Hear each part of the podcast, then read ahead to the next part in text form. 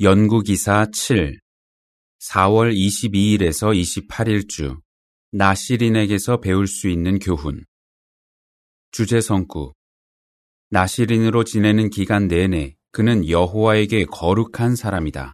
민수기 6장 8절 노래 51번 우리는 하느님께 헌신했네. 요점 나시린의 본을 통해 여호와를 섬길 때 어떻게 자기 희생 정신과 용기를 나타낼 수 있는지 알아보십시오. 1항 질문 역사 전반에 걸쳐 여호와의 숭배자들은 어떤 훌륭한 태도를 나타내 왔습니까? 당신은 여호와를 마음 깊이 사랑합니까? 분명 그럴 것입니다. 사실 고대부터 지금까지 수많은 사람들이 당신처럼 여호와를 사랑했습니다. 그 중에는 여호와를 섬기기 위해 희생을 치른 사람들도 많이 있습니다. 고대 이스라엘의 나시린들이 바로 그렇게 했습니다. 나시린들은 어떤 사람들이었으며 우리는 그들의 본에서 무엇을 배울 수 있습니까? 2항 기억 질문 나시린이란 어떤 사람이었습니까? 니은 질문 일부 이스라엘 사람들이 자원하여 나시린 서원을 한 이유는 무엇이었습니까? 나시린이라는 말은 따로 구별된 자, 분리된 자, 헌신한 자를 의미하는 히브리어 단어에서 유래했습니다. 이 표현은 여호와를 정성을 다해 섬기기 위해 개인적으로 특별한 희생을 한 이스라엘 사람들을 적절히 묘사하는 말입니다. 모세 율법에 따르면 남자든 여자든 자원하여 일정 기간 나시린으로 살기로 여호와께 특별한 서원을 할 수 있었습니다. 민수기 6장 1, 2절의 기록은 이러합니다. 여호와께서 모세에게 또 말씀하셨다. 이스라엘 사람들에게 이렇게 알려주어라. 남자나 여자가 여호와 앞에 나시린으로 생활하기로 특별한 서원을 하면 그러한 서원, 즉 엄숙한 약속을 한 나시린은 다른 이스라엘 사람들이 지키지 않아도 될 규정들을 따라야 했습니다. 그런데도 일부 이스라엘 사람들이 자원하여 나시린 서원을 한 이유는 무엇이었습니까? 분명 여호와를 깊이 사랑하고 그분이 주신 풍성한 축복에 진심으로 감사했기 때문이었을 것입니다. 각주는 이러합니다. 나시린으로 섬긴 사람들 중에는 하느님께서 임명하신 사람들도 있었지만 대부분은 자원한 이스라엘 사람들이었습니다. 다음은 보충 내용입니다. 여호와께서 임명하신 나시린들. 여호와께서는 일부 이스라엘 사람을 평생 나시린으로 섬기도록 임명하셨습니다. 이 나시린들은 소원을 하지 않았고 나시린으로 봉사하는 기간도 정해져 있지 않았습니다. 하느님께서 임명하신 나시린으로 성경에 언급된 사람은 다음 세 명뿐입니다. 삼손, 사무엘, 침례자 요한. 하지만 이 연구 기사는 민수기 6장 2절에서 7절에 언급된 자원하는 나시린에 대해 다룹니다. 사망, 질문. 오늘날 하느님의 백성은 어떤 면에서 나시린과 비슷합니까? 모세 율법이 그리스도의 법으로 대치되면서 나시린 마련은 사라졌습니다. 하지만 오늘날 여호와의 백성은 나시린처럼 마음과 영혼과 정신과 힘을 다해 그분을 섬기려는 강한 열망을 계속 나타내고 있습니다. 우리는 헌신할 때 그처럼 여호와를 섬기겠다고 기꺼이 서원합니다. 그런 서원과 일치하게 살아가려면 여호와의 뜻에 복종하고 희생을 해야 합니다. 나시린이 어떻게 서원을 지키며 살아갔는지 살펴보면 우리도 어떻게 헌신의 서약에 따라 살아갈 수 있는지 중요한 교훈을 배울 수 있습니다. 그 중 몇 가지를 살펴보겠습니다. 각주는 이러합니다. 종종 우리 출판물에서는 전시간 봉사자들을 나시린에 비유합니다. 하지만 이 기사에서는 여호와께 헌신한 모든 종들이 어떻게 나시린과 같은 태도를 나타낼 수 있는지 중점적으로 살펴볼 것입니다. 자기 희생 정신을 나타내십시오. 사항 질문 민수기 6장 3, 4절에 따르면 나시리는 어떤 희생을 했습니까? 민수기 6장 3, 4절의 기록은 이러합니다. 그는 포도주나 다른 술을 멀리 해야 한다. 포도주 식초나 다른 술로 만든 식초를 마셔서는 안 된다. 포도로 만든 어떤 음료도 마셔서는 안 되며 생포도든 건포도든 먹어서는 안 된다. 나시린으로 지내는 기간 내내 포도나무에서 난 것은 익지 않은 포도에서 껍질에 이르기까지 어떤 것도 먹어서는 안 된다. 나시린은 어떤 술도 마셔서는 안 되었으며 포도나무에서 난 것은 생포도든 건포도든 그 외에 어떤 것이든 먹어서는 안 되었습니다. 다른 이스라엘 사람들은 그런 음식을 즐겨 먹었으며 그것은 잘못된 일이 아니었습니다. 사실 성경에서는 사람의 마음을 즐겁게 하는 포도주를 하느님의 선물이라고 묘사합니다. 시편 104편 14, 15절. 하지만 나시리는 그런 식품을 즐길 권리를 기꺼이 희생했습니다. 각주는 이러합니다. 일반적으로 나시린 서원을 지키기 위해 수행해야 할 업무가 따로 있었던 것 같지는 않습니다. 5항 질문 마디안과 마르셀라는 기꺼이 어떤 희생을 했으며 왜 그렇게 했습니까? 나시린처럼 우리도 여호와께 더 많은 봉사를 드리기 위해 기꺼이 희생합니다. 마디안과 마르셀라의 본을 살펴보겠습니다. 이 그리스도인 부부는 안락한 생활을 하고 있었습니다. 마디안은 보수가 좋은 직업을 가지고 있었고 그 덕분에 고급 아파트에서 살았습니다. 하지만 그 부부는 여호와를 위해 더 많은 일을 하고 싶었습니다. 그래서 몇 가지 조정을 하기로 했습니다. 그들은 이렇게 말합니다. 우리는 소비를 줄여나갔어요. 더 작은 아파트로 이사했고 차를 팔았죠. 마디안과 마르셀라가 그러한 희생을 꼭 해야만 했던 것은 아니었지만 여호와께 더 많은 봉사를 드리기 위해 자원하여 그렇게 한 것입니다. 그들은 자신들이 내린 결정에 만족과 행복을 느끼고 있습니다. 6항 질문 오늘날 그리스도인들이 기꺼이 희생하는 이유는 무엇입니까? 오늘날 그리스도인들은 신권 활동에 더 많은 시간을 내기 위해 기쁜 마음으로 희생합니다. 예를 들어 일부 그리스도인들은 집이나 좋은 직장, 때로는 애완동물도 포기합니다. 결혼을 하거나 자녀를 낳는 일을 한동안 미루기로 결정한 그리스도인도 많습니다. 그런가 하면 어떤 그리스도인들은 가족이나 친구들과 멀리 떨어져 지내야 하는데도 전도인이 더 필요한 곳에서 봉사하기로 선택합니다. 여호와께서는 우리에게 그런 것들을 희생하라고 요구하지 않으시며 그런 것들을 누린다고 해서 그 자체가 잘못된 것은 아닙니다. 우리 대다수가 기꺼이 그런 희생을 하는 이유는 여호와께 가장 좋은 것을 드리고 싶기 때문입니다. 분명 여호와께서는 크든 작든 우리가 그분을 섬기기 위해 자원하여 치르는 희생을 모두 가치 있게 여기십니다. 4항에서 6항의 사화. 한 나시린이 식사 자리에서 다른 사람이 권하는 포도주를 거절하는 모습. 사파에 딸린 문구. 당신은 나시린처럼 기꺼이 희생합니까? 주위 사람들과 달라 보이는 것을 두려워하지 마십시오. 7항. 질문. 나시린이 소원을 지키기가 왜 쉽지 않았을 것입니까? 민수기 6장 5절의 기록은 이러합니다. 나시린으로 서원한 기간 내내 면도칼을 머리에 대서는 안 된다. 여호와 앞에 따로 구별되어 있는 기간이 끝날 때까지 머리카락이 자라게 두어 계속 거룩한 상태에 있어야 한다. 나시린은 머리카락을 자르지 않겠다고 서원했습니다. 그것은 여호와께 온전히 복종한다는 표시였습니다.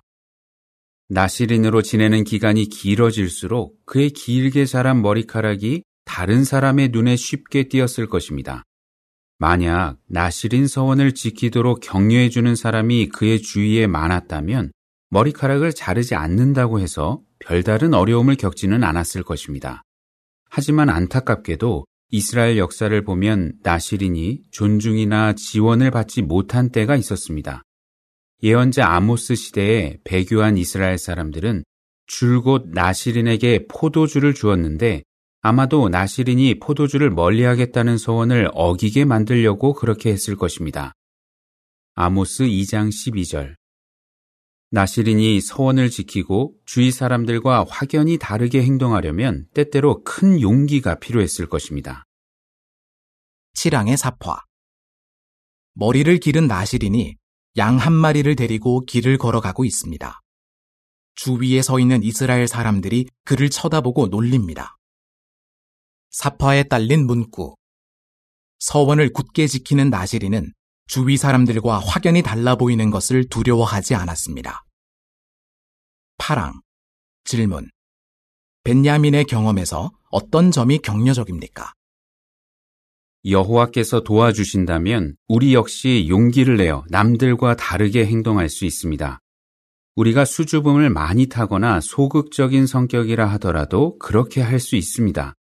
노르웨이에 사는 증인인 벤야민의 본을 살펴보겠습니다. 벤야민은 10살인데 한 번은 학교에서 전쟁으로 피해를 입은 우크라이나를 돕기 위한 행사가 열렸습니다. 학생들은 우크라이나 국기에 사용된 색상의 옷을 입고 노래를 불러야 했습니다. 벤야민은 이 국가주의 행사에 참여하지 않으려고 미리 계획을 세웠습니다. 행사가 열리는 곳에서 멀찍이 떨어져 있기로 한 것이었습니다. 하지만 선생님이 벤야민을 발견하고는 큰 소리로 이렇게 말했습니다. 너도 빨리 이리 와서 같이 해야지. 모두 널 기다리고 있잖아. 베냐민은 선생님께 다가가 용기 있게 이렇게 말했습니다. 전 중립을 지켜요. 그래서 정치 행사에 참여하지 않아요. 지금 많은 여호와의 증인이 감옥에 갇혀 있는데 전쟁에 참여하지 않기 때문이에요.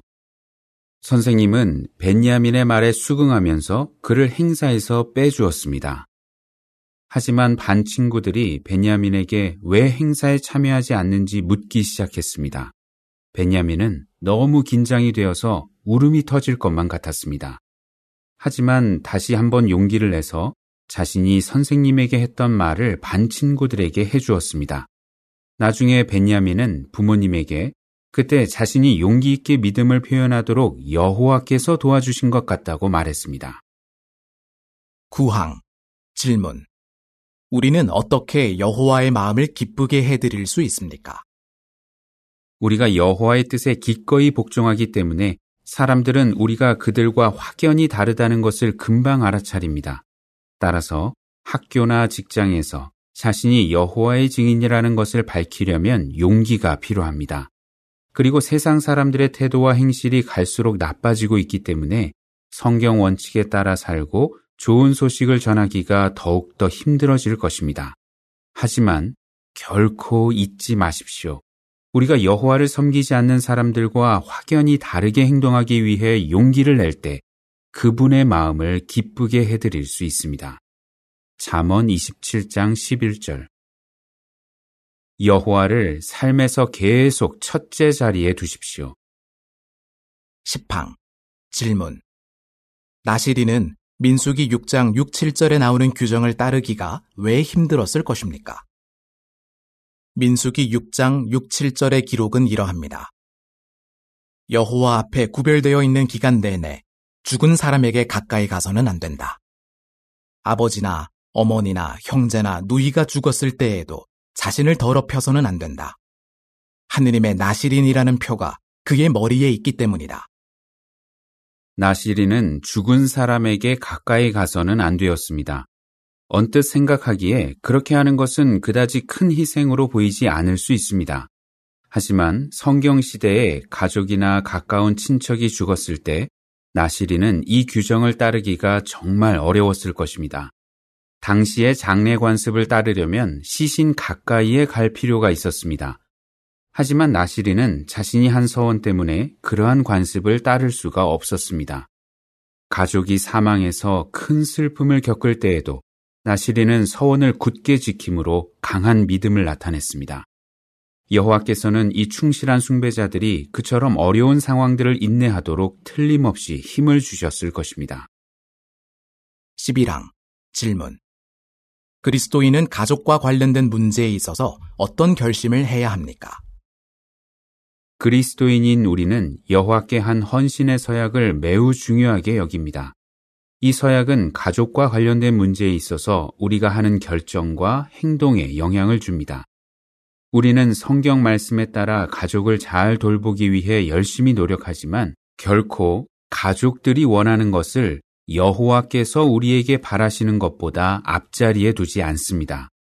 여호와를 기쁘게 해드리려면 때때로 가족이나 친척들이 좋아하지 않는 결정을 내려야 할지도 모릅니다. 11항의 사파. 옥상에서 한 나시린이 가족의 장례 행렬을 지켜보며 몹시 슬퍼하는 모습. 사파 설명. 옥상에서 한 나시린이 사랑하는 가족의 장례 행렬을 지켜보고 있습니다. 그는 나시린 서원 때문에 행렬에 가까이 갈 수 없습니다. 사파에 딸린 문구. 당신은 매우 힘겨운 상황에서도 여호와의 뜻을 기꺼이 첫째 자리에 둡니까? 12항 질문. 알렉산두르는 가족 때문에 어려움을 겪을 때 어떻게 했습니까? 알렉산드루와 도리나 부부가 한 경험을 살펴보겠습니다. 이 부부가 성서 연구를 한 지 1년쯤 되었을 때 아내인 도리나는 연구를 중단하기로 했습니다. 도리나는 남편도 성서 연구를 그만두기를 바랐습니다. 하지만 알렉산드르는 차분하면서도 재치 있게 자신은 계속 공부를 할 것이라고 말했습니다. 도리나는 남편이 성서 연구를 하는 것을 못마땅해 했고 어떻게든 그만두게 하려고 했습니다. 알렉산드르는 아내가 왜 그러는지 이해해 보려고 노력했지만 이해하기가 쉽지 않았습니다. 때때로 알렉산드르는 아내의 비난과 거친 말을 들으면서 성서 연구를 그만두고 싶은 마음이 들기도 했습니다. 하지만 알렉산드르는 포기하지 않고 계속 여호와를 첫째 자리에 두었으며 동시에 아내를 변함없이 사랑하고 존중해 주었습니다. 결국 남편의 훌륭한 본에 감동을 받은 아내는 다시 성서 연구를 시작했고 진리를 받아들였습니다. 13항 질문 여호와와 가족에게 사랑을 보이려면 어떻게 할 수 있습니까? 여호와께서는 가정을 창시하셨고 우리가 행복한 가정 생활을 하기를 바라십니다. 우리가 정말로 행복하려면 여호와의 방식을 따라야 합니다. 여호와께서는 당신이 사랑과 존중심을 가지고 가족을 돌보면서 그분을 섬기기 위해 치르는 희생을 소중히 여기십니다. 그 점을 결코 잊지 마십시오. 나시린과 같은 태도를 나타내도록 서로 격려하십시오. 14항 질문. 특히 누구에게 격려적인 말을 해주기 위해 노력해야 합니까? 오늘날 여호와를 섬기기로 선택하는 사람이라면 누구나 사랑에서 우러나와 기꺼이 희생해야 합니다. 물론 그렇게 하기가 쉽지 않을 때도 있습니다. 그런 희생적인 태도를 나타내도록 어떻게 서로를 도울 수 있습니까? 격려적인 말을 함으로 그렇게 할 수 있습니다.